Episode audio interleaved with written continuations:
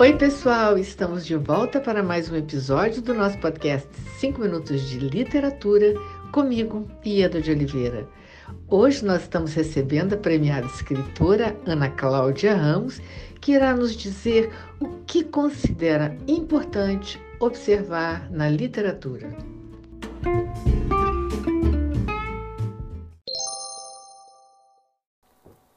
É um prazer estar aqui com vocês, ouvintes do podcast 5 Minutos de Literatura, da querida Ieda de Oliveira. Meu nome é Ana Cláudia Ramos e eu estou aqui hoje para responder uma provocação, né, que é mais que uma pergunta que a Ieda me fez, que é o que é importante observar na literatura.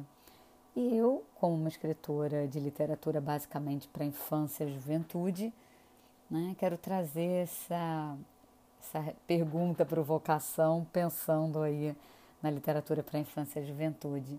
E aí é claro que eu me lembrei da menina que fui, né? Menina inventadeira, que não se contentava em ser apenas uma, que vivia inventando histórias porque achava que uma vida só não bastava, eu precisava de outras, eu precisava de outros mundos para morar, eu precisava de outros espaços para existir.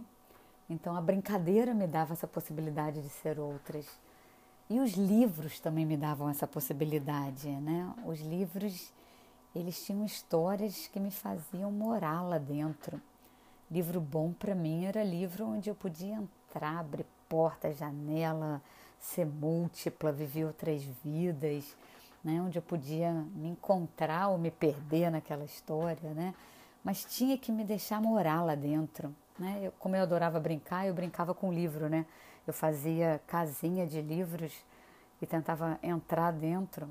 Acabava sempre desmoronando, mas sempre estava ali podendo ler aquelas histórias que estavam ao meu alcance.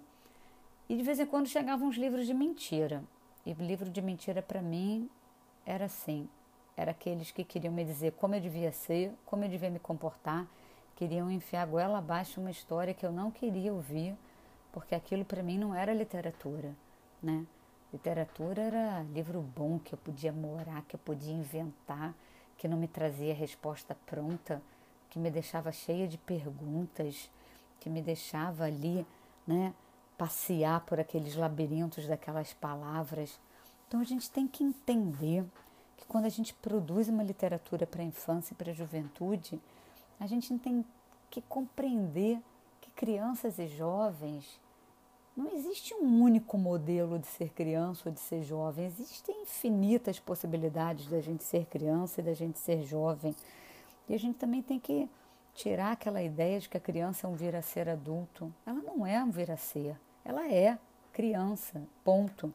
Assim como o jovem, né? Eles são inteiros naquela sua possibilidade de ser naquele momento. Então as histórias têm que trazer essa desconstrução as histórias precisam trazer esse deslumbramento. O imaginário tem que estar no poder. A fantasia da criança é completamente diferente da fantasia do adulto. O imaginário da criança é completamente diferente do imaginário do adulto e do jovem. Então precisamos entrar nesses mundos e descobrir essas infinitas possibilidades, né? deixar a criança estar ali e se deparar com a tristeza, com a alegria, com o medo, com o suspense, com a dor gente não tem que esconder nada disso da criança, que a criança gosta de sentir para ela se entender, assim como eu, quando menina, gostava da história triste porque eu podia proteger aquele personagem, podia entender a minha tristeza ali estampada. Então, quem se aventurar a produzir literatura para infância e juventude, não fique fugindo de nada disso. Entenda que o livro tem que abrir portas janelas, né? E deixar a gente trilhar caminhos que talvez a gente nunca tenha navegado antes, para que a gente possa realmente se descobrir de um jeito novo dentro das histórias.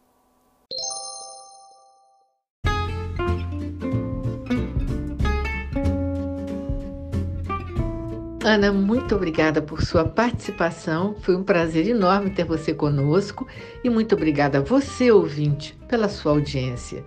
Aguardo vocês no próximo episódio do nosso podcast 5 Minutos de Literatura, onde estaremos sempre trazendo temas que possam enriquecer o seu olhar.